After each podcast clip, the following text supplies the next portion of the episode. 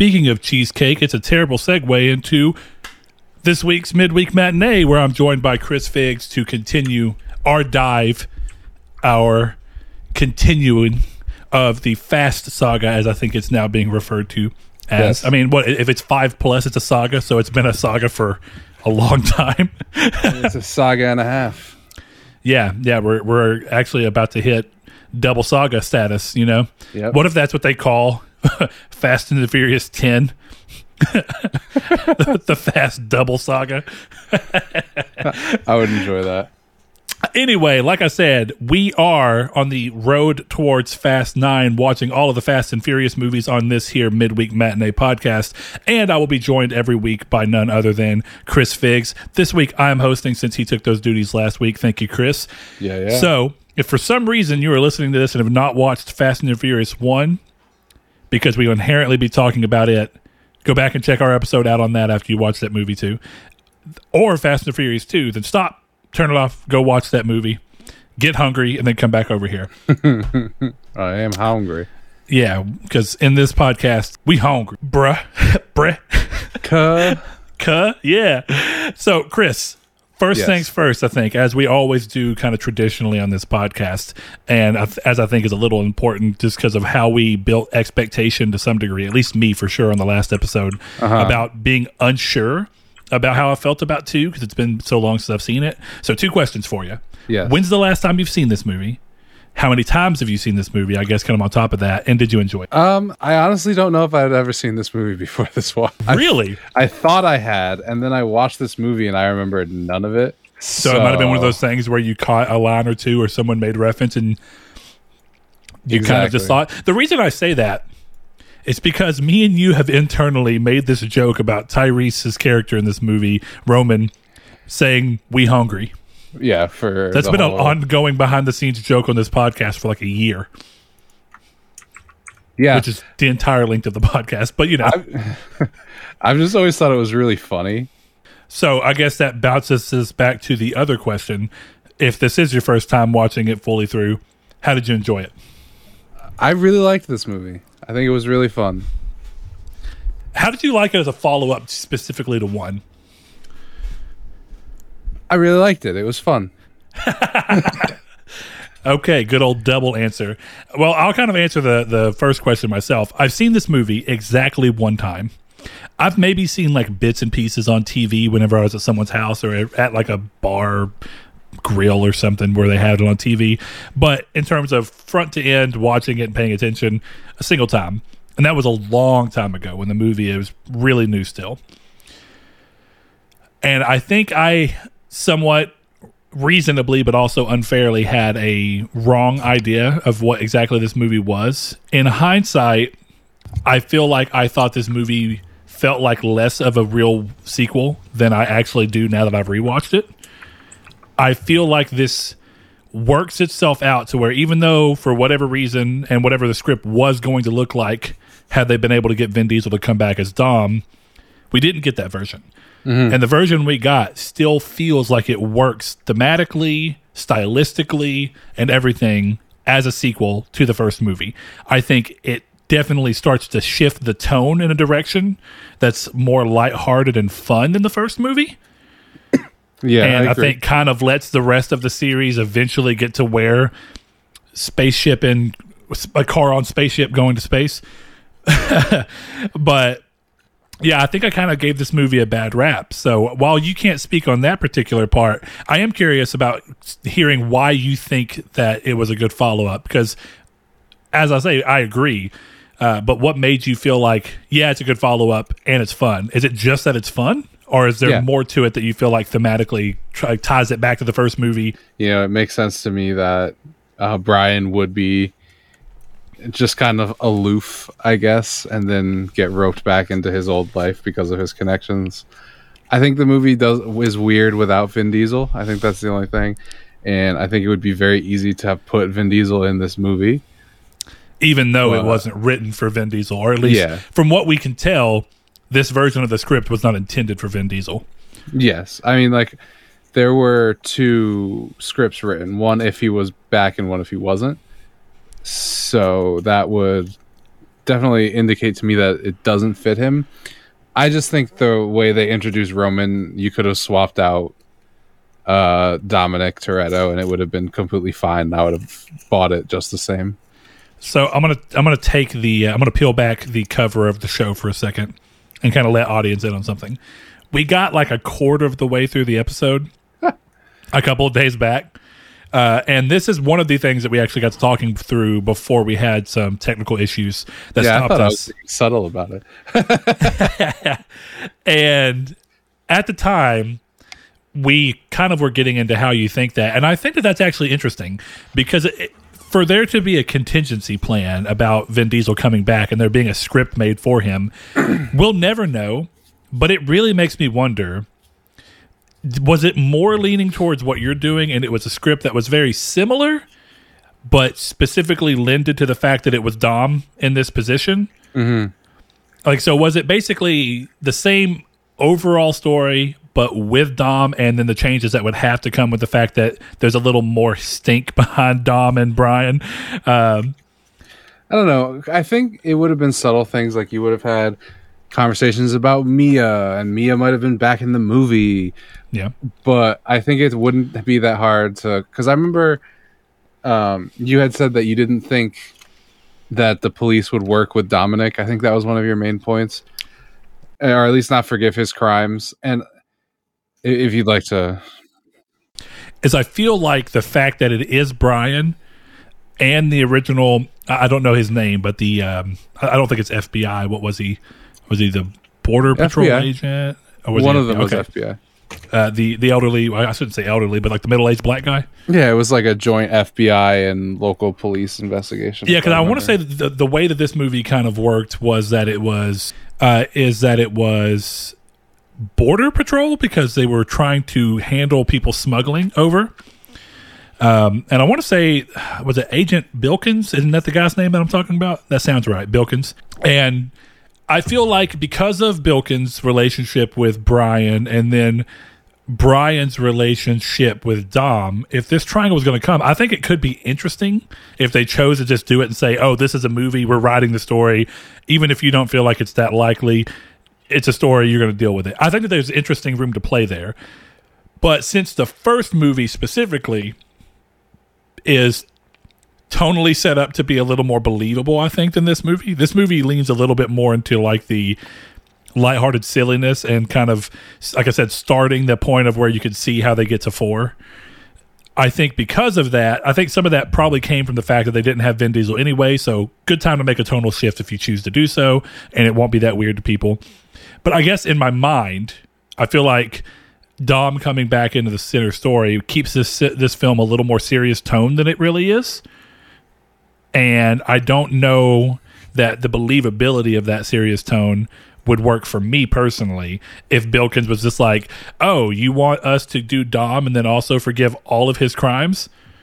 I I don't see it. That's me, but I, think- don't see it. So I think the thing is, I understand where you're coming from, but I don't think it would have been that hard to write a line that just said, where Brian's like, "I got a guy. You're not gonna like it, but this is gonna help us solve this case."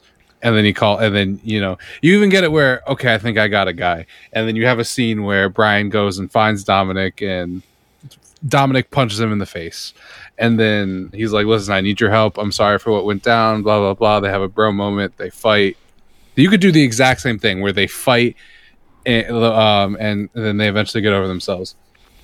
And then you have the scene, which I can picture because I'm positive it happens in the series over and over again, where Brian Brian walks into the frame and he's like, "Hey, listen, Bilkins, I got my guy. He's willing to do this. This is our best shot. You're not gonna like it. You got you got to take care of him, but he's gonna catch us our criminal. This guy's worse. Blah blah blah blah blah." And then from behind him, out of frame and out of focus, right, walking up from the dark, you hear like the footsteps and then in coming into frame slowly is Dominic Toretto, and then Bilkins gets pissed off and he's like, "I won't work with this guy. He killed people." And then Brian's has to hold him back, and he's holding on to Bilkins. He's like, "Bilkins, stop!" And Dominic Toretto is pointing and he's yelling. He's like, "I didn't do anything wrong. They killed my family." And then the- the movie continues on from there. Okay, couple flaws here though, right? Sure. I agree with you. That's an interesting scene. Couple things. Okay. When I'm coming from a believability standpoint, the first thing that comes to mind is I don't think that Dom, a man who's on the run and barely got away to begin with, would position himself to where he willingly walks into a room. I think the reason it works with Rome is because Rome is already out and it's more about clearing his past record while also getting him off a house arrest. But he's already more of a free man than Dom. Yeah, but That's Dom, that's that's step one. Dom would walk into that building if Brian was like, "They'll clear your charges." But it that's wouldn't a, that's be a that hard big, for Dom that's to a run away. Big gamble. But But secondarily, they're going to I- I space. just it's not want- that big a gamble for this universe. Hey, I just, I just hey, we're still just talking about how this movie follows up Fast One. Sure. Okay. Fair. So, but fair point. so the other thing is more just a, a joke on the, the line from the first movie because I do think it bears being said. The fact that they consider this movie to be about family and or the series, I should say, to be about family in the long run. I think one of the most funny things here is that you said you ki- they killed my family, so I did what I had to do. Hmm. First of all, that's not the majority of the crimes that he's worried about. What they're worried about is all the constant stealing of like multiple hundreds of thousands of dollars worth of product. but secondarily, I don't think that he would end up saying anything because at least Dom, as we've seen from the first movie, right? This man lives his life a quarter mile at a time. He mm. doesn't care about the crew, the car, none of that bullshit, you know? Yeah. as he says. So technically, Dom via first movie, self-admittingly, and of course people can change, so that's why he changes maybe later in the series. But at least from movie one, which he, of course, right in movie one, he denied. He basically defies his own statement. Like moments later, once he's like, "Oh, I live my life a quarter mile at a time. When I'm out there on the road, that's all that matters. I don't care about any of these other guys." And then immediately, when one of his people dies, it's like berserk mode, right? So, to your point, but yeah, I mean, I I think that there's a hugely interesting discussion, and maybe even not saying that we would do it, but I would really be interested to see a writer's take on rewriting this movie to include Dom and either leave out Tyrese or introduce Tyrese so that he goes on to have a place in the rest of the series, but he does so in a different manner. I don't know. I think I wrote exactly what the movie would have done. Whether or not it's believable to you or not, I think exactly what I said is what the movie would have done. Oh, sure. know? And, and I'm just saying, like in that position where someone rewrites it that way, right, all the way through, I Yeah. want to know how that impacts the the rest of the movie. Because what I would bet is that confrontation ends with Bilkins being like, "If you screw this up, you're both going to jail for life," just to give the movie that much more stake. Like that that's different all. weight. Yeah.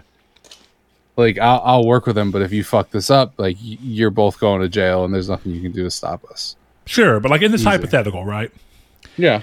I, I, that's why I'm curious to see how it affect the rest of the movie, where it's like, since Dom doesn't have like the same small scale sticky fingers that we see Tyrese have, like you know, how does Dom interact with Verone, which are our big bad guy? How does that change the way Verone feels about things? Uh, it's really interesting, you know, because I feel like a lot of the lightheartedness in this movie actually does come from Tyrese I agree. um, you know, the, Roman's hungry. character specifically is kind of just jumpy and crazy and says things like "we hungry," and it adds We're a, about to, uh, yeah, exactly. It, it adds the different tone that we didn't have with Dom, and I think it's because Dom's character was written so seriously. So if you and and I think that that actually still holds pretty true throughout the rest of the series, even though we're not quite talking about that yet. But that's what I'm saying. Like, does Tyrese still get introduced in this movie to be like comedic relief? There, there's a lot of interesting ways that you might be able to pull this off. But I would I be think- mainly curious to see how Dom's interactions with Verone and everyone around impact the way that the movie plays out because some of it's so much of it's written around specifically Rome's um, tendencies and Brian's tendencies alongside those. You know, Rome's tendency to want to try and get what he can by sticky fingers from Yeah. the from the people that he, he's working under he, that he views as like oh these are rich cats who are just constantly constantly eating all they want. You know we're just trying to get fed a little bit. And then you have Paul Walker who's just constantly is is swooning over the fine women that he constantly is around. And the movie plays so much off of that that even though I don't think Tyrese is comedic relief because he does have a somewhat serious underbelly to him, he clearly double rolls as comedic relief. So when you have Dom back into that, does Tyrese have serious at all, or is he just is it just him and Ludacris and the Asian guy who outraps Ludacris? You know, it's like is that the comedic relief? Yeah, probably. I don't know. I think because I think it would be funny, and I'm sure we get into this uh, probably Fast Four because I don't think I think the next movie we watch is Tokyo Drift, which is a correct. weird one. Um, but I would imagine in Fast Four we see more of the Dom and Roman banter, and I think they would. I think a lot of the humor seeing them for the first time would come from like Dom being like, "Who the fuck is this guy? What do you mean we hungry? We're about to eat a bullet." You know? yeah, and kind of actually have Dom's uh, hard ass side kind of playing into Rome's kind of wild card side. yeah, exactly. I actually think that there's a there's a way that that makes this movie a lot better and feel even more like a follow up to one. You know what I mean? Yeah. Like I still agree that this movie works as a follow up to one, and I'm really curious to see if my opinion on four changes because, like you said, our next movie up is Tokyo Drift, and in a lot of ways, I feel like Tokyo Drift feels more in line with one than like four and onward do. But that's just by nature of it being a more simplistic story and a little bit more about like a one person's conflict with with uh, on a much smaller scale.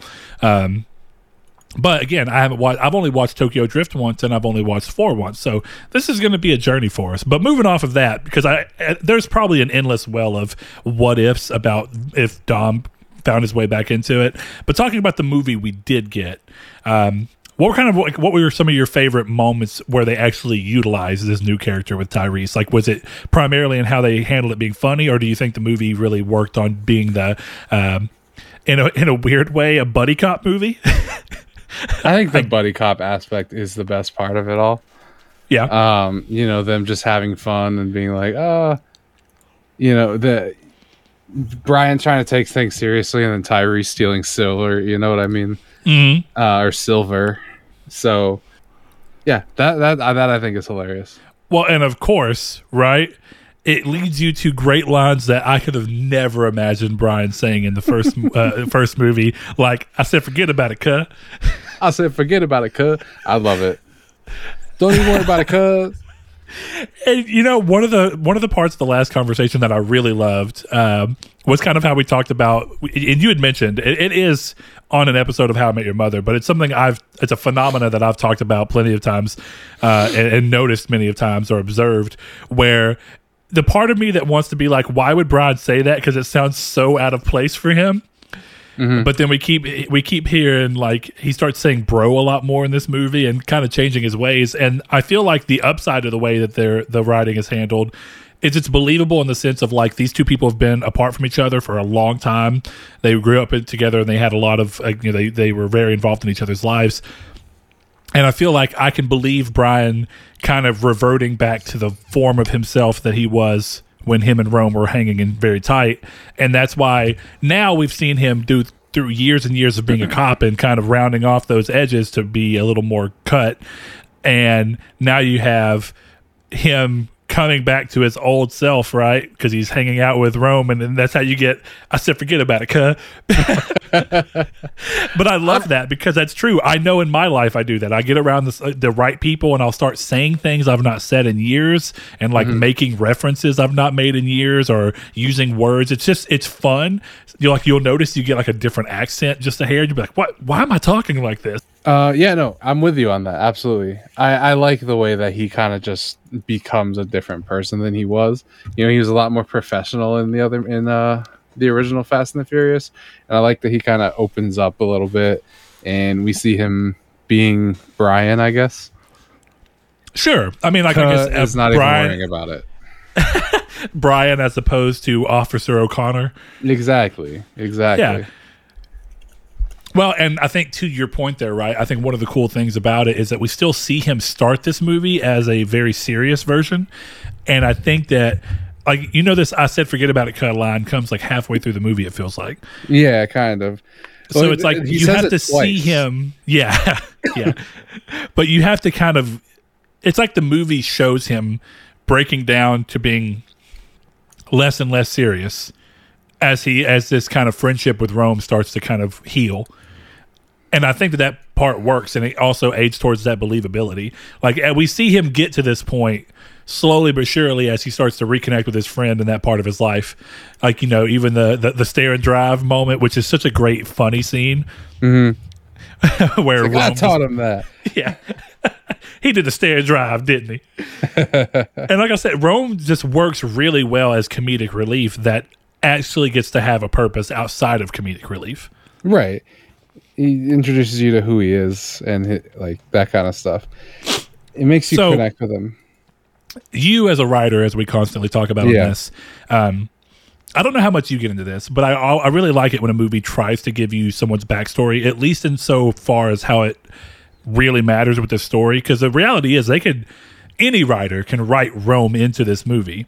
Yeah. But if you don't write him correctly to where you understand how him and Brian and all these things play together and how the themes of what he's done in his past and who he was and who he is now roll into together, do you feel like this movie did a good enough job bringing him in as a new character and introducing him? I think it did enough of a job, if that makes sense. In a longer or potentially more focused movie, we would have probably gotten a flashback to a time when they were there, you know, when Oh, they were yeah. there together and doing shit. And I, I think the movie's better for not doing that, but I think, I think we get like glimpses of how they know each other, but I don't think that's the same thing as backstory, you know? Fair. Yeah. And I mean, it's little lines that I'm even thinking about because I'm I'm not necessarily advocating that they did a good job, but I mm-hmm. think that they at least put effort into it. Well, yeah, they tried to do it. Yeah, they they tr- and I think I agree with you. I think one of the things that definitely the time when you think about effects, I'm not sure that you could have fooled me believably from the time period in their lives that they're talking about, which is right before Brian becomes a cop, which is clearly means that he'd be old enough to not look drastically different than he currently does now.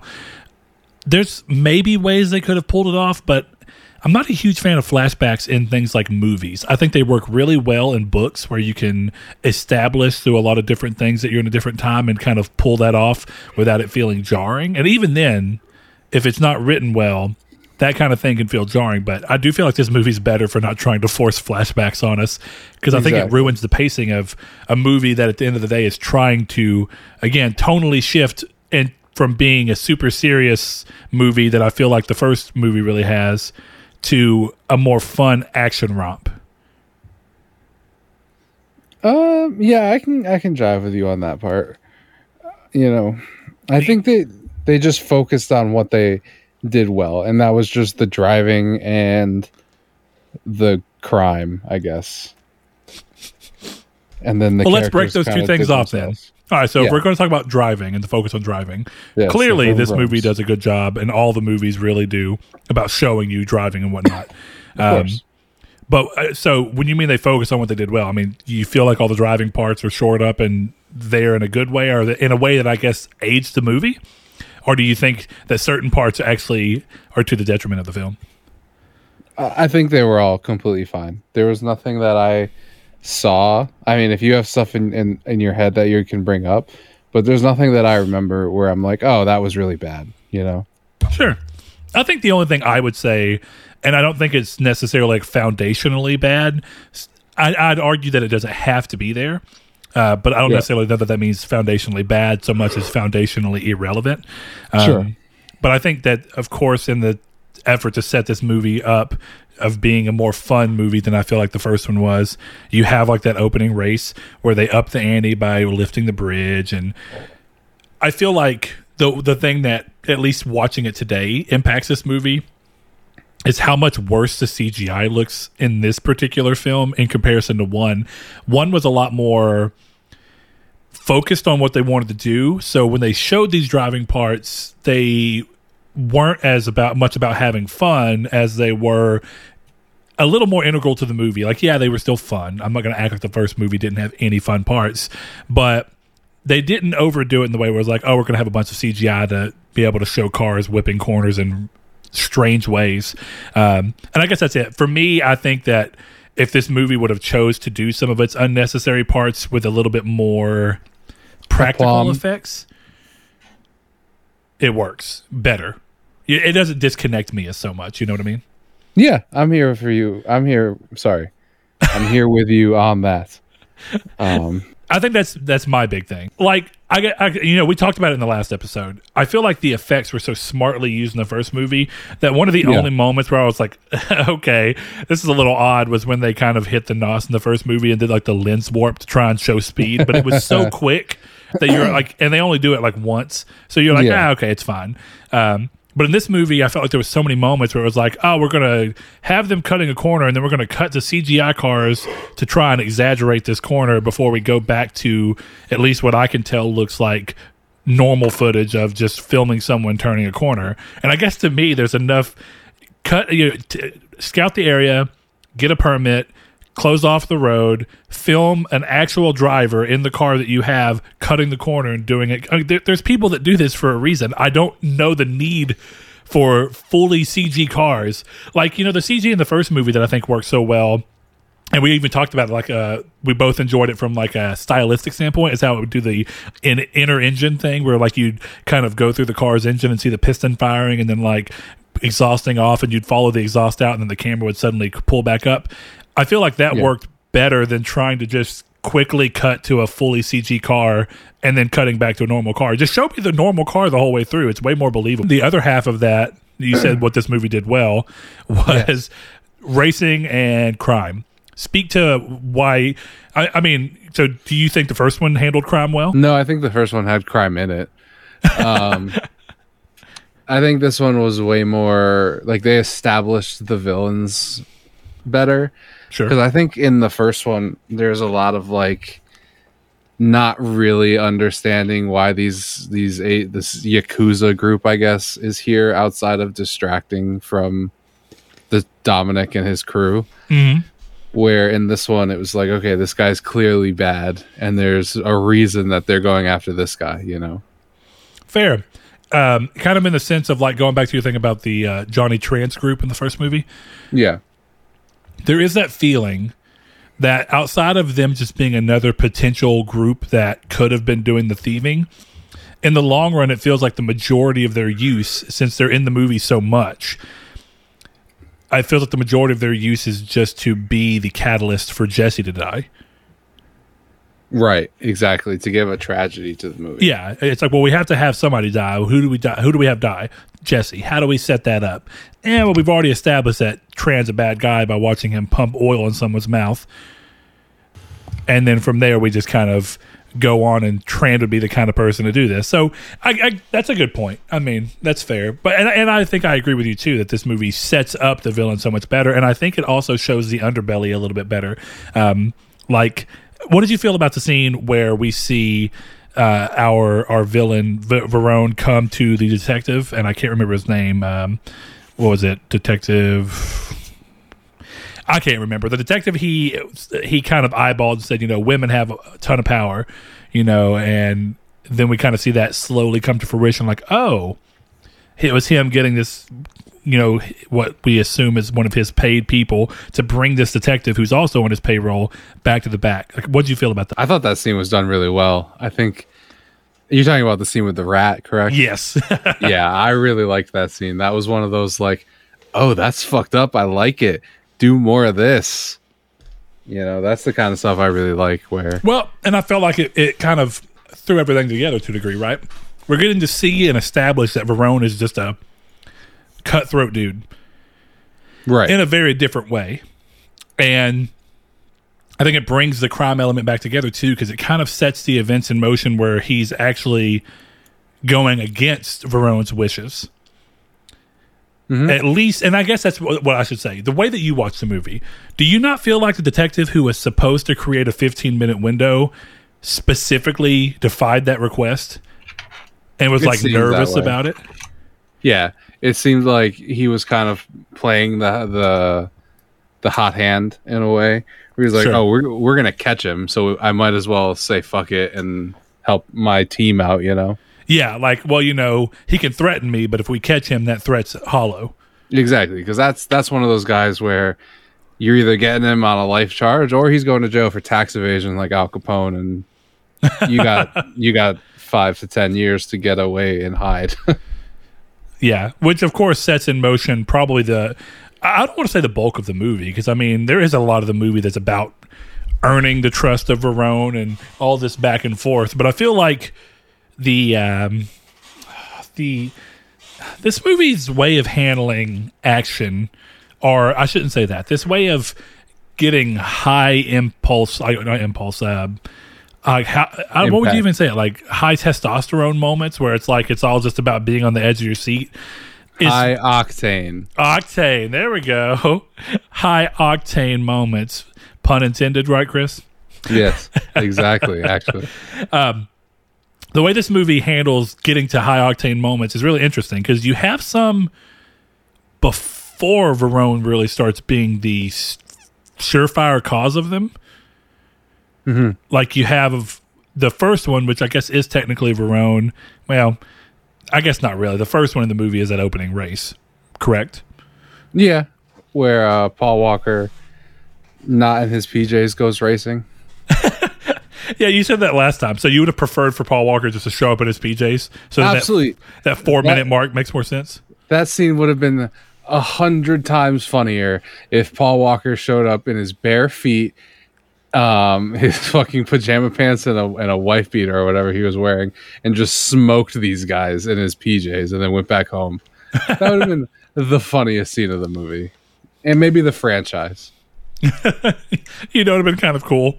I know it really wouldn't have been much like um, like Brian, but it would have been kind of cool to use that as like a Brian in his life post cop has taken like and learn some lessons from Dom. It'd have been really funny if after he pounded all them down, like he just gets out of his car and they start being like, "Man, that was close," and I almost had you and all that, and they kind of do like a little homage moment to his "I almost had you, dude." Yeah, That that would have been nice if they had that, and then they kind of just had Paul, um, Paul Brian do his you own version of it. me. You never had your car.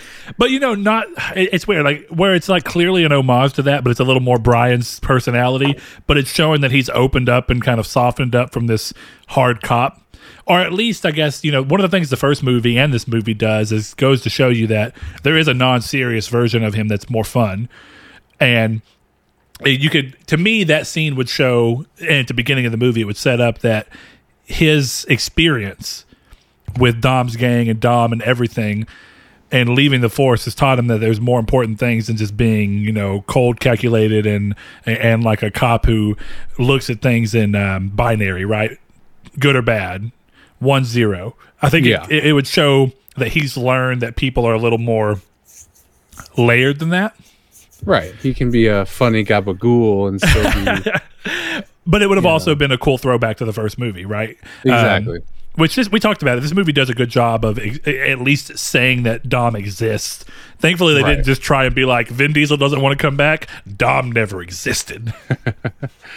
no, they do that to Ja Rule though. So they do do that to Ja Rule, but to be fair, yeah, Ja Rule said that he was bigger than this role. yeah. I mean, Ja Rule was too big for it, and now he served cheese sandwiches at the Fyre Festival. It's murder. Talk about it's murdering your career. Yeah, I think he. Uh, I think he might have murdered his career. I don't know that this movie did that, you know, but I mean, he No. might have been a staple of the Fast series had- he not chosen to do that. Could you imagine if this cast was fucking Ja Rule, Ludacris, and Tyrese with Paul Walker and Vin Diesel? That would have been. I'd watch it. that would have felt like a at the time that would have felt like a marvel level like you know what i mean like what you- this is the crossover event of the century all you need is Lil Jon and sylvester stallone and we got it It would have made for a really good thing where they could have done kind of like a real world scenario ish with it. And like in Fast 10, the villain is 50 Cent. and he comes in, he's like, I'm coming for you, Ja Rule. I mean, uh, Eddie. I took nine shots. Now I'm going to take nine of your cars off the road. That would have been funny if they actually did, uh, which of course it wouldn't have worked that way. Like, I'm pretty sure Ja Rule would be like, I'm not doing a movie with 50. No. but, you know, to be fair, at this That's point in Ja. Rule's at this point in Ja Rule's career, they could probably be like, listen, man, we'll pay your rent for like three months. You got to do the movie.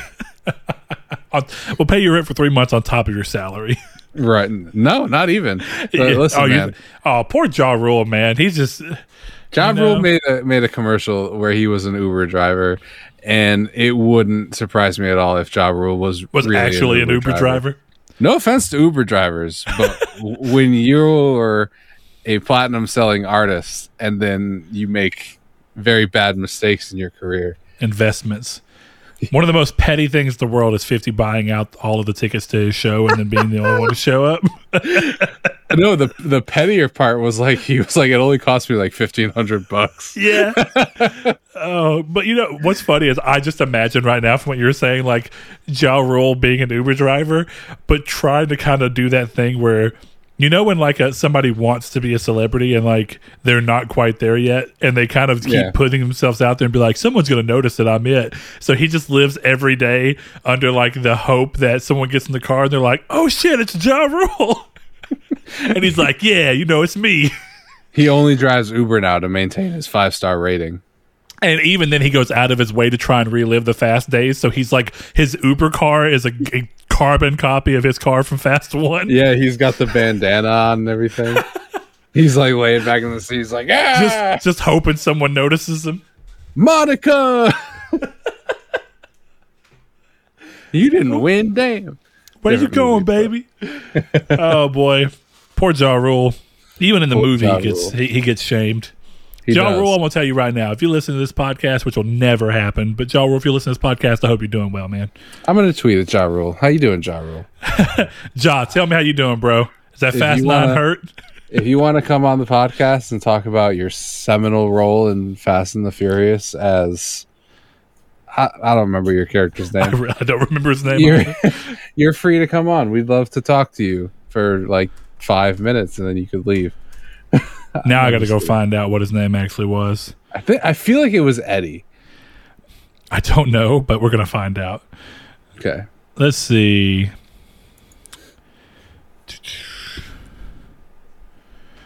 We're gonna Google Fast and Furious One. Which also, fucking while I can talk hell, about this, you know how hard it Talk is to about it. Google about the Fast and the Furious because of how terrible its naming stream like, like scheme is. Dude, just put Fast One. I mean, but why is it this complicated? To where even I've done that and it still showed me Fast and Furious. Yeah, I don't know. It's like they The view that its really- own version. All right, let's get Ja Rule's name in here real quick. Eddie. you want to put some money on it? Yeah, it's Eddie.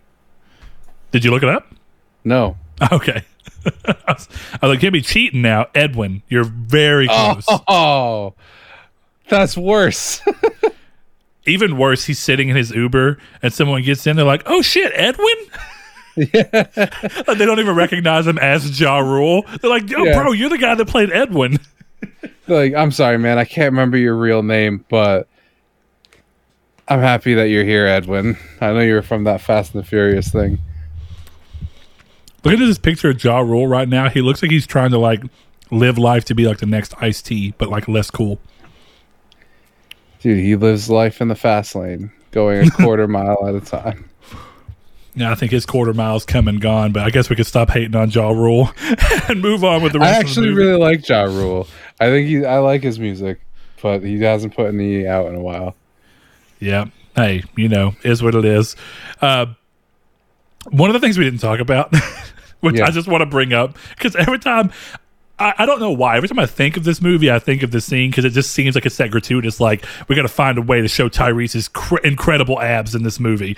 So it's like, we got to create a scenario where he needs to do something where he need to take his shirt off. yeah the ferrari scene i had that exact thought where i was like why are you doing this And like he does it in that way of like, oh, I'm so hot, where he takes it from the back, he lifts it over his head, and his muscles are rippling. I'm like, okay, pal. My wife was sitting there for a few seconds, like, okay, wh- why did he take his shirt off? And I was like, give it a couple seconds.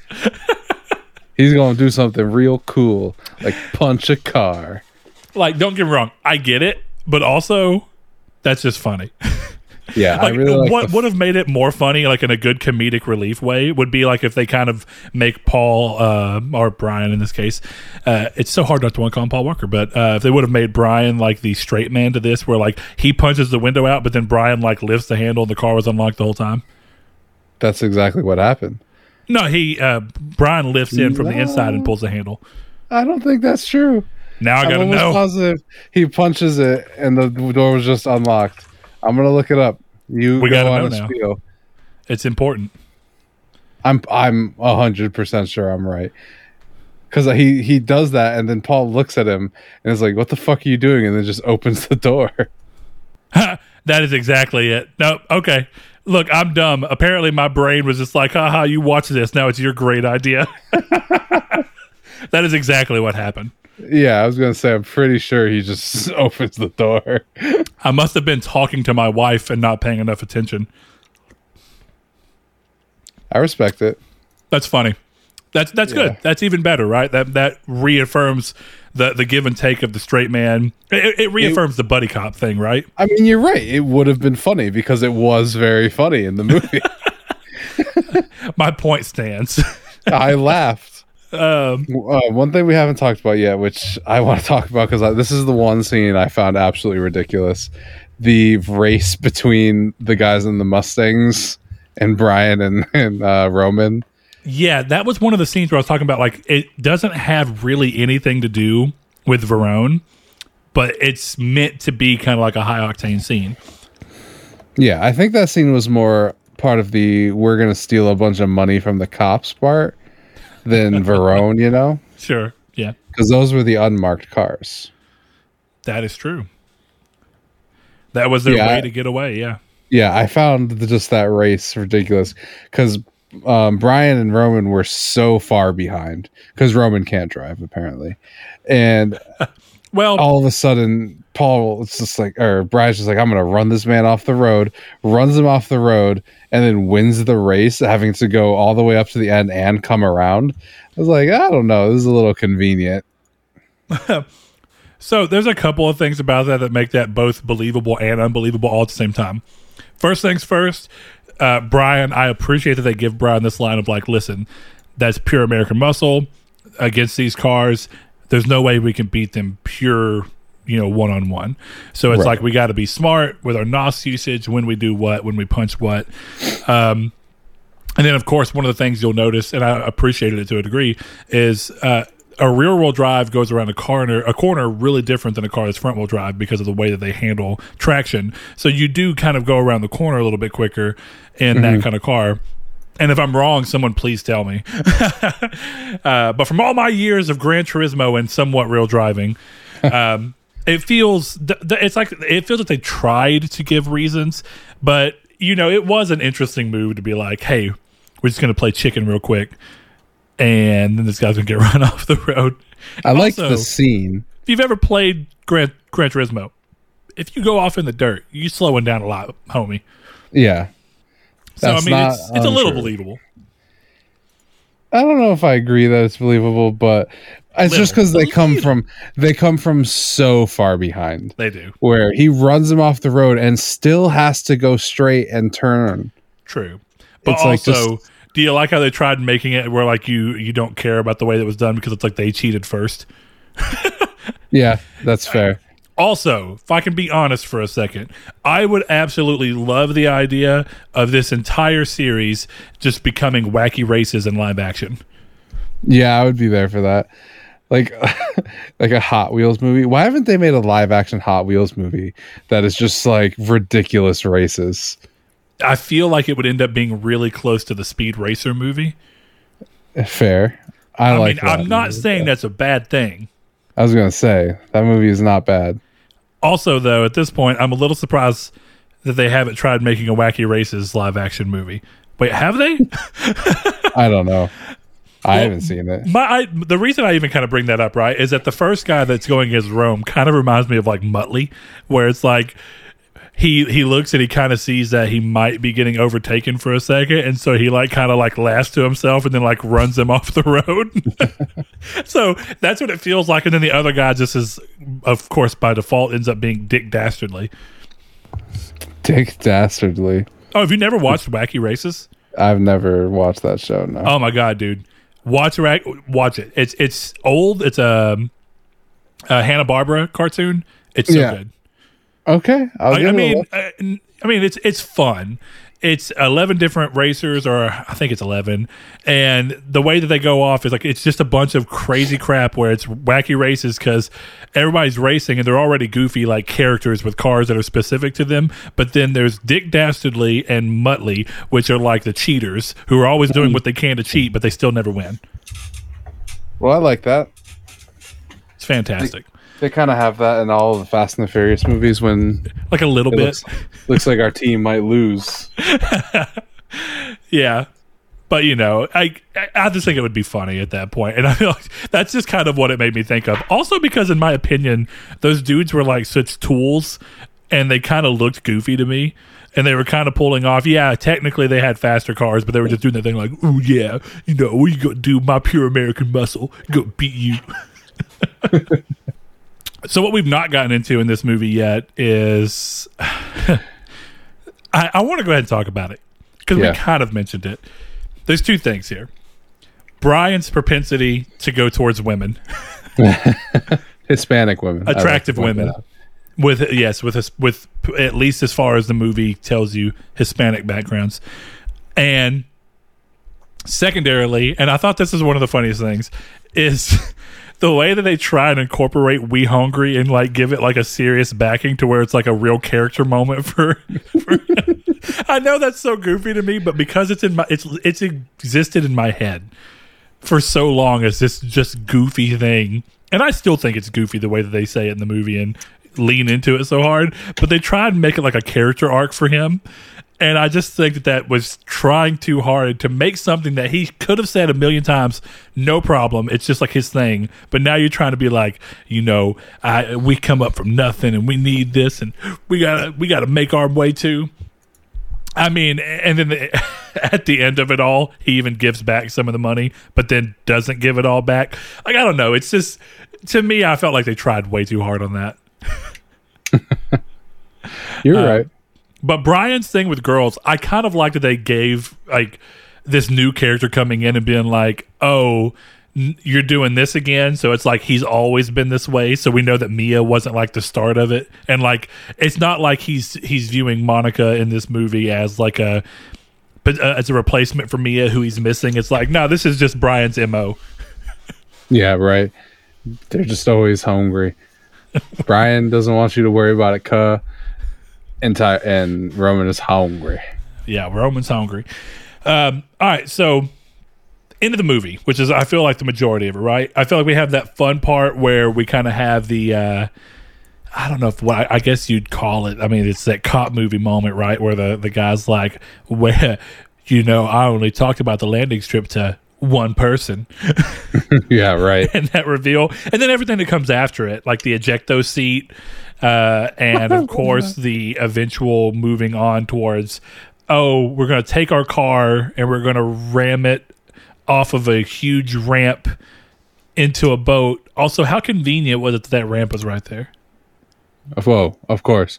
I was like, where are you going to jump off? Are you expecting the fence to like push you up like a freaking um, bounce pad in a video game or something? Like it's this suddenly becomes a kart racer. Yeah. he throws a green shell at the ship and it just ends. the, the ship spins around, gives him a second to get back onto it. That would actually Yeah. see again. We're just talking about wacky races now. Which Yeah, I mean, listen. arguably all kart racer games are just wacky races. The Fast and the Furious series has a serious problem with rubber banding. Yeah, yeah. The the the car is just rubber banded right up to that boat. I tell you. It did lead to I one mean- of the craziest scenes, though. I mean, I want to ask you about the end as a whole, Oh, but while we're talking about something in specific, him just like blasting that dude. Like, uh, really, I should say, Verone coming up with a shotgun and trying to blast them before he just Yeah. gets blasted. I, I don't know. To me, it was like one of those, oh God, this just took a way different turn. I don't know why. I feel like the rest of this movie, because it's like they didn't want to kill anybody. Instead, they wanted to go arguably way darker. Like, I want this rat to eat out this guy's stomach. Yeah. I, you know, and like I guess there was like the implication that the guys were going to kill uh, Brian and Rome, but Uh-huh. I guess that was like the first moment where the movie was like, "Nah, we're just shooting guns right now." Directly, we did our people. cars, we did our jumps. Now we're gonna shoot some guns. It's all we need left in our movie. So across the whole end, how did you feel about the movie kind of bringing itself to a wrap? I thought it was fine for what it was. I think it was a lot very convenient. Um, the jump doesn't make any sense, but it was really cool. So it's kind of my, the thing I've been saying about all of them. It, it doesn't really make much sense, but for me, it doesn't have to make sense. It just worked. Well, I'm going to go ahead and say, even though I love this movie, I, I, I'd say that. I think I, I'd argue I, I love this movie. It was good. I won't say love. Really liked. I really liked this movie. I love the first one. You're not willing to commit to loving it. Not not willing to commit to loving it. I mean, love carries a lot of weight. It does. but you know the Happy Days jump the shark thing that people talk about. Like, oh, this TV show, Yeah. this movie's jump the shark. You could argue, I think, fairly well that the start of that boat scene and everything they're trying to do with it is just kind of like that. Oh, this is them jumping the shark. Now, again, I think someone could argue that. I don't necessarily know that I'm saying that because I think you could talk about like the ending of the first movie where they both barely dodged the, the train, even though I liked it immediately after they dodged the train, he hits something else. Yeah. Um, so it's like the first movie tried handling it in a different way. This movie was just like, okay, random ramp, car goes exactly as far as it needs to, does everything it needs to, very convenient, bam. But yeah, it's it is one of those moments where it felt like the end just did it to do it. It so it was like, oh, that was cool, and look at what we've done. And I feel like that was the catalyst for the rest of the series to kind of just be like, now we're going to race through tunnels in the desert and all this crazy crap. I can't even remember all of four. One of the only Neither things I I, remember from four is Vin Diesel like turning his NOS nozzle on and disconnecting it so that the car would fill up with gas, and then he pushes the lighter into the car so that it'll pop out whenever it's hot enough. But they're out of the car talking to someone, and the cars blow up. That's like the one thing that and racing in the desert, and Brian getting back with Mia and having hook up Nookie. like that, that's what four is in my mind. I'm sure it's Yeah. more than that. I would imagine there's more to it than just that. like that's the whole much. movie. The movie starts and Vin Diesel's just like, "Hey, I'm back. Nos, blow up. Here's my sister. Give her a run and tug real quick." All right, now before we end, let's race in the desert. Um, but yeah, I mean, across the board, I do feel like this movie wraps up in a way that. A lot like the first movie, it doesn't necessarily set up for anything. No, Like but uh, it leaves it open. technically it does, but it's open. Like you Right. know, I, I do feel like I need. Of course, I need to rewatch four. I'm not exactly sure how you go from this to four when it's like, oh, we're gonna open a garage. Well, the garage just becomes a hub, man.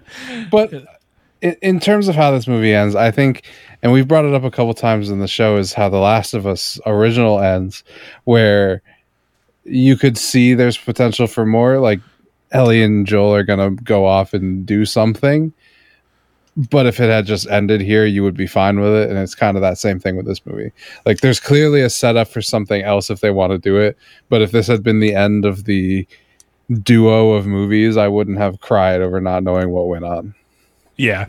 I mean, I think that's really I feel like the first movie nails that a little bit better where it's kind of like that it's that in between of where like you want to know but you also don't. Like Sure. I, I kind of like thinking of the end of the first movie and be like, so is Brian like how does this work out? Does Brian no longer become a cop? Do they realize that he gave the car away to the mark? How does this go off? Does Dom get away? Does he still end up getting caught? Do Dom and Brian come back together? It's like there's you get flooded with all these questions, but there's also that kind of cool part of like, I'll never know. And then you come here and now you know. so like it, it, and arguably you could say the same thing kind of happens in The Last of Us One. It's like now there's an answer to these millions of questions, and in a weird way, the millions of questions were a little more fun than what you actually ended up getting, even if you enjoyed what you got. At least for me, like you know, I love The Last of Us too, but I would argue that all the feelings and emotions and questions I had at the end of The Last of Us 1 were honestly a little more fun to have than The Last of Us 2, Yeah. answering them. And I feel like that's similar here. Like, is this a good movie and do I really enjoy it? Yeah. I kind of like the version in my head that just do, that, that I'm unsure of. It's like, it's, um, I'm trying to think of what you'd call it's. It's like it's like Schrodinger's Fast and Furious. like in my head, there's all these different versions that both exist and don't exist at the same time. Yeah. Um I don't know. I think the in terms of the quality of the movie, it really goes back to what I've said and maintained throughout this entire show. I don't think this movie is good, but I think it's entertaining. And Yeah, take it for what you will. Yeah, I agree You with know. that. Well, as much as I agree with that, I think that that moves us on to prepare to watch Tokyo Drift, which I think many consider like the bastard stepchild, or like stepchild, the bastard child of the of the franchise. I mean, Um, it's got Bow Wow in it, so it can't be great. it does have it's like to me it feels like they tried to make like a a different version of fast one but without like the necessarily the same crime element to it and they were just like yeah you know get a dude give him a car. He's kind of in the early days of learning how to be an actually great driver. Put a rapper in there who's famous. You know all those all the core elements of a fast movie. But it doesn't have anything to do with the rest of the fast series realistically. Yeah. Until Uh, they decided that it should. but we'll we'll see how much of that actually is true to my memory versus you know what's actually out there so we'll see that next week uh, but i guess that wraps up this one unless there's anything else you wanted to add chris no, I'm pretty satisfied. I think we had a good talk. yeah uh, i'm no longer hungry what about you Uh, I'm I, I could eat. yeah okay yeah so Don't even worry about it, cuh. Don't even worry about it, cuh. Um, all right, man. First of all, thanks for joining me. Uh, at the end of every episode of this moving forward, we're going to have remarks from our listeners uh, about the movies. Each it can be questions that are aimed at us. So if you want to uh, come and be part of that, head over to the Discord, which is in the description below.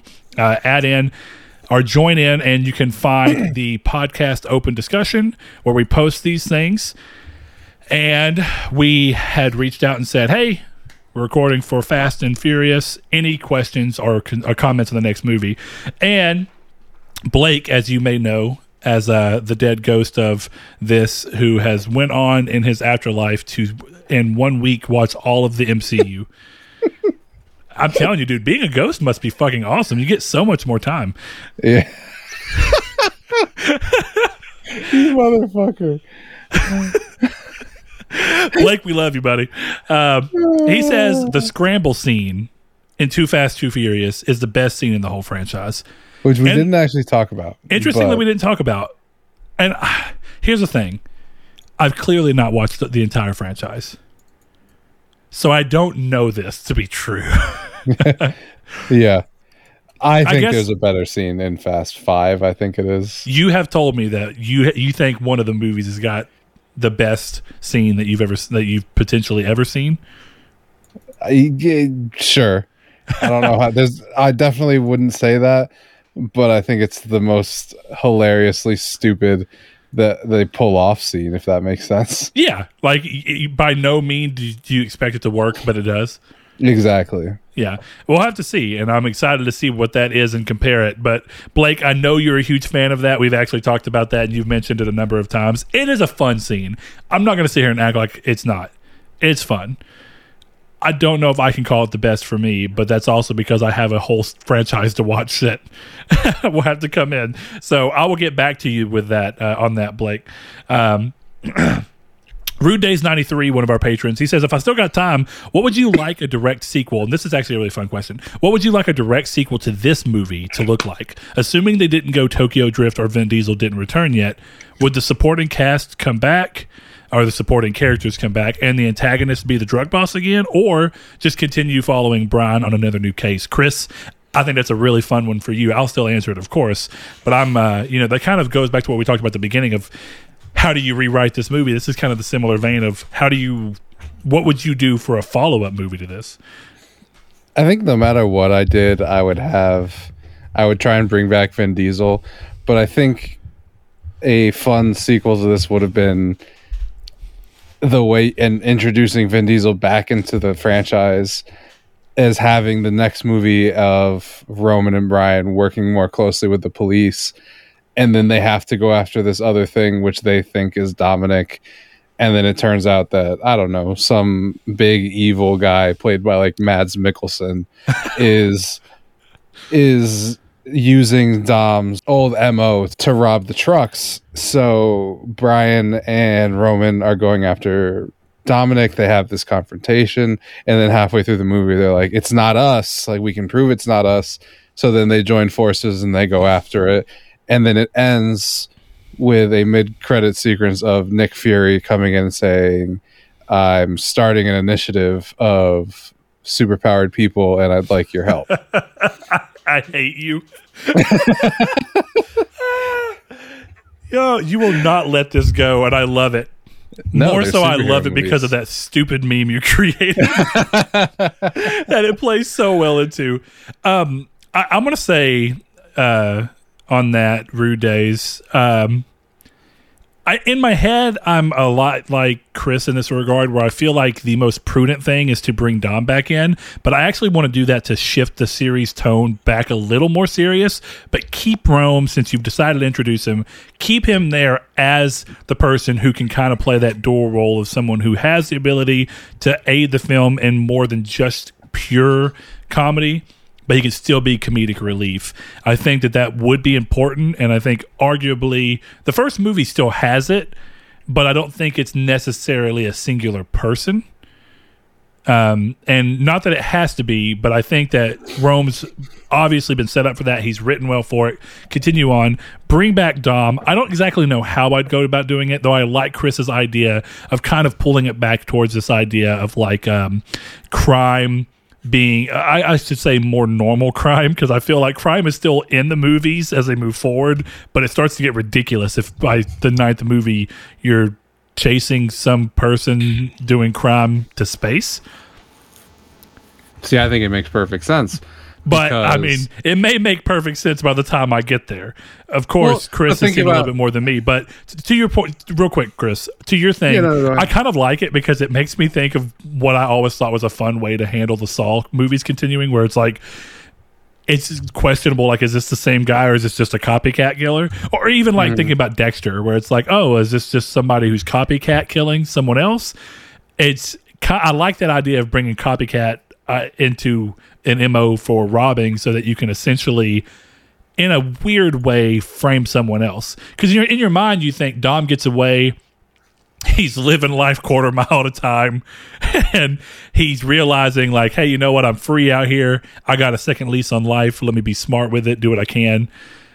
And for someone to come in and use his mo knowing that it would frame him would be a cool way to do that and kind of bring him back in the series and maybe even you do it with enough time passing to where you have a more believable version of the cops willing to work with him once they realize it's not him Okay.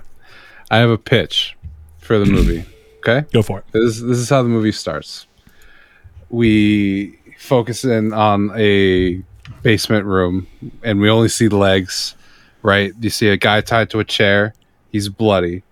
We don't know why, and we only see the legs of someone standing in front of him. And then we see a gigantic wrench come down, and it's the the frame focuses on the wrench, and the wrench is dripping with blood. And you hear a voice, but or you don't even hear a voice, right? You just see the wrench leave frame and then it hits the guy over the head and the guy's head explodes or whatever and then it leads you to believe that it's Dom, right? So then the next scene is Bilkins. We bring Bilkins back for a nice little cameo role. And he's investigating the crime and he turns towards another cop and he goes, I've seen this before. I never thought this would happen. And then you see a scene of Brian sleeping. We keep the we keep the driving scene, right? The race at the beginning because you have to introduce all those characters. And so Brian comes down and he joins in and he's like, Yeah, I'm a great racer. And then Bilkins and his team stop the race because they've been tracking Brian, right? They Okay. know his movements because if they need him, they want him, but they don't want him to know. So they come, they break up the race, and they pull all the racers and Ludacris, and then they bring in And Roman because they're like, yeah, I can't remember his name, Tej, because they they bring him in, and they're like, we're setting up a team of very special drivers. They're called the Avengers Initiative. So then they I hate all so start planning on how they're going to take down Dom. They're like, this is the bad guy. And they put his picture up on the wall. It's got one of those like Charlie Day, like the strings are everywhere and they're going crazy trying to figure out all the things. And then it cuts to a scene of Dominic Toretto and he's just sitting. He's got a kid now. This is important. He's got a kid with Letty and they're going and they're having this conversation over Grace, right? They're, they're doing Grace. He's thinking, he's like "I thank thank god for my family thank god for officer brian o'conner for letting me go and starting a new leaf and then as he says that there's a knock on the door and he opens it up and it's brian. And it go, he goes buddy we got to talk. And then it cuts to black. And then we get another scene of another guy being murdered by a wrench. And we start to see more and we're like oh i'm pretty sure those are dominic's pants. And we go back to the conversation and dominic's like no man i've changed my life. I've turned it around. I'm a i'm a regular everyday joe. I can't be out here doing any more of this superhero stuff. And brian doesn't like that but he leaves once the next crime is called in they arrest dom brian finds out that Dominic hasn't been doing it, but the cops don't believe him. So Brian and his team covertly rest break Dominic and his crew out of prison. They join forces. Brian's crew, the Avengers, and Dominic's crew, the ex-con men. God. I couldn't even keep it going. Did So you build this whole X- thing just to do X Men versus? Yes. All right, we're going to stop while you're ahead because I actually think there's a really interesting thing that you could do here. As much as you keep trying to lean into the superhero thing, you actually did stumble on something that could be a cool idea in in this idea of a sequel. Yeah, well, I, it- I actually can't I- be funny if it's not a good idea. That's true. Here's the thing. I really like what you have so far if you just strip away how much you're clearly trying to paint this towards superheroes. I like this idea of starting the movie with us kind of following Dom uh, or what we think to be Dom. And I even like the idea of hearing a voice, but it's like you're hearing the voice as if you're the person that got hit. So you get hit and then you hear the voice like, and you can't like really understand it. It's muffled and kind of like has that, you know, when you get hit and you have like that ringing, like. You can Yeah. have it kind of muffled through all that, so you don't know who it is, but you're still thinking it's Dom because of you under you know what he's done in the past. And I get this idea of like, uh, you ever watch Death Note? I've heard of it. I haven't watched it. Okay, there's a really cool scene in Death Note where the guy who's doing it is trying to be like, "Oh, I'm not the one doing it," and because they start to kind of be suspicious, he's like, "I'm not the one doing it," and so he finds a way to get someone else to continue doing it, who he's manipulated into it, while he's locked away. So of course he's locked away, and it happens again, and they're like, "Oh shit." We must have the wrong guy. And I love that idea of like you being like, oh, well, they, they lock up Dom. They think it's Dom. All this is going on. And then in the middle of Dom being locked up and clearly being looked at and guarded overnight, another exact murder happens the same way. Yep. That would be really kind of cool to lean on. And I think that it would be an interesting way. I think the, the real thing, the real challenge of this story would be trying to write why someone is uh, close enough with Dom to understand his mo and what he did and why he would be doing it? Is or is it just some random guy who was watching and was like, I could do that, and they'd think it was this guy? Or do you want to do the movie thing that they would obviously try and do and have it be someone that Dom has a past with? It's Vince. Bro, That was his name, right? Yeah, it was Vince. Very aggro. Brian Hader. It's Vince, and he's turned against Dominic because of his relationship with Paul with Brian. Even though he knows that Brian is a cop, he still harbors. He still likes him, and that makes Vince feel bad because you know Vince always wanted that kind of attention. Vince was always Dom. there. Vince was always loyal, but Dom never showed him any love. You know. So here, here's something I'm gonna throw by you, and then we can kind of get off of this and and wrap up the episode. Though this is fun. Do you think that there's a way where we can tie back into where Vince is somehow worked in with uh, Verona from two, and this ends up like Yeah. this movie culminates in this thing of where Verona is trying to use Vince to exact his revenge against uh, Rome and Brian, and because of Vince's own anger and and upset towards everything, Dom is kind of wrapped in all this. Yes. So here's what happens. Okay. Vince is being coerced by Verona. Uh, you said his name was? I'm sorry, I can't remember. Yeah, yeah, yeah. Verona. Okay. So Vince is being coerced by Verona because Verona is the son of the man that Dominic killed. Oh God. Verone, by the way, not Verona, but yeah, Verone. Verone. So that's that's the reason that Vince has betrayed him and Verone is going after Dominic and using his MO to frame him. and now this is a Marvel Dominic movie without having to be a Marvel movie.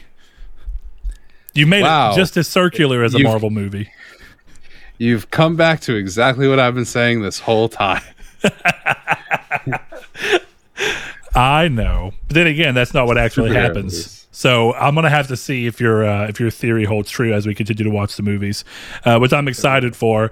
I don't think that we have anything else besides a very inside joke that no one else would understand.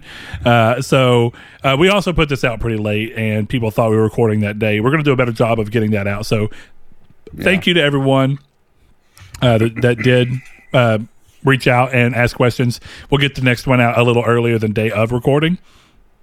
And we look forward to having you guys join us for the next one. I think this is a fun episode um, at the expense of Ja Rule. but that's where we are. Uh, so, the last thing we actually have to do is rate the movie itself. And then I think we said we were going to try and keep an active midweek matinee ranking of where the movies sit, correct? Yes, we did. Okay, so it, actual rating for the movie individual, as we've always done throughout all of our episodes. How many stars do you give this out of five? I would give it three and a half stars. I'm going to agree with you on that. I if you said four because of just the fact that it does have that fun factor going for it, I wouldn't have been like upset. I'm going to give it a three and a half as well. I think that's fair. Okay. Um, all right. So clearly, we only have two movies in. I would imagine Yes. that we're both probably pretty equal in the fact that the first movie's better than this. No, Interesting. I would put. I would. Because you would. gave the first movie a higher score. I did. So I think the first movie is better, but I would rather watch this one.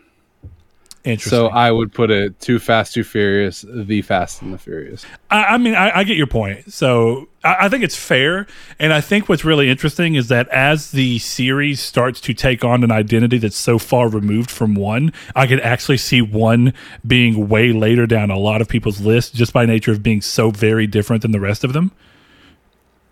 So Yeah, I'm I'm really curious to see how this continues to evolve. But here's the reality: do we do we want to have each of our own personal rankings, or do we want to push together and and basically agree at some point of our ranking? All right. Well, mine's going to be sequential, one and two, and we will see what happens from there. Now the question is: Does three dethrone two and become in my second Nah, place yeah. spot? Does it dethrone two and become your first, or does it dethrone one and become your second? Find out on the next episode of Fast and Furious Saga by Midweek Matinee. Boom, boom, boom, boom, boom, boom, boom, boom, boom, boom. Coming soon you to to a podcast service near you.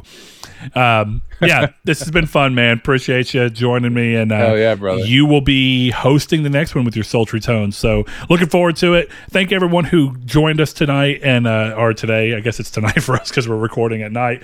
Uh, but listened, and we're going to wrap up here by closing out the show as we always do. If you want to go yell at Chris for his opinions that you do or don't agree with, because you know sometimes you want to yell about things you do agree with, head over to his Twitter at Chris or sorry at Figs F I G Z 21K. You can find me on the podcast uh, Twitter for Triangle Square to PlayStation Podcast. Type that in. You can come yell at me too. I just end up using that as basically my personal Twitter. Uh, if you want to yell at the actual Twitter for Midweek Matinee and see a bunch of funny memes in relation to the show, long running jokes for people who've been listening to the show a long time, as well as great Fast and Furious memes throughout these weeks where we're covering the saga, head over to at matinee underscore midweek. Is that correct, Chris? That is correct, Mundo. All right, guys, go follow us on there so you can keep up with these episodes when they come out. Lastly, if you'd like to support the show with more than just your time, which we are always so thankful for, head over to our Patreon where you can support the show directly, help us continue to do the show without having to worry about cost for all these things, which is an awesome thing. And so many people do, 30 plus people already do. And one of the things we do is shout out the people who everyone right now who's a patron. We shout them out at the end of the episode, uh, as well as them getting early access to these episodes. So if you're wanting to follow us, stay kind of ahead of everyone else, he he he, then head over to patreon.com slash Nartech and give as little as a dollar per month. Uh, it helps us out a ton, and it is awesome that we have people who are willing to support us directly like that.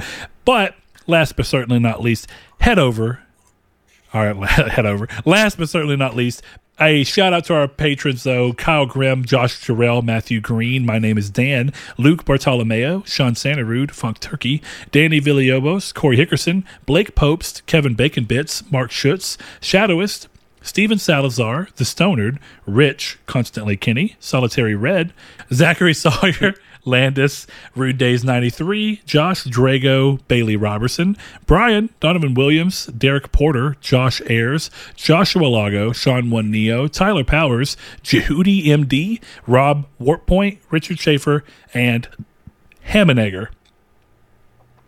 I'm getting a little more bold with saying that quicker. Thanks, guys. We appreciate your support so much.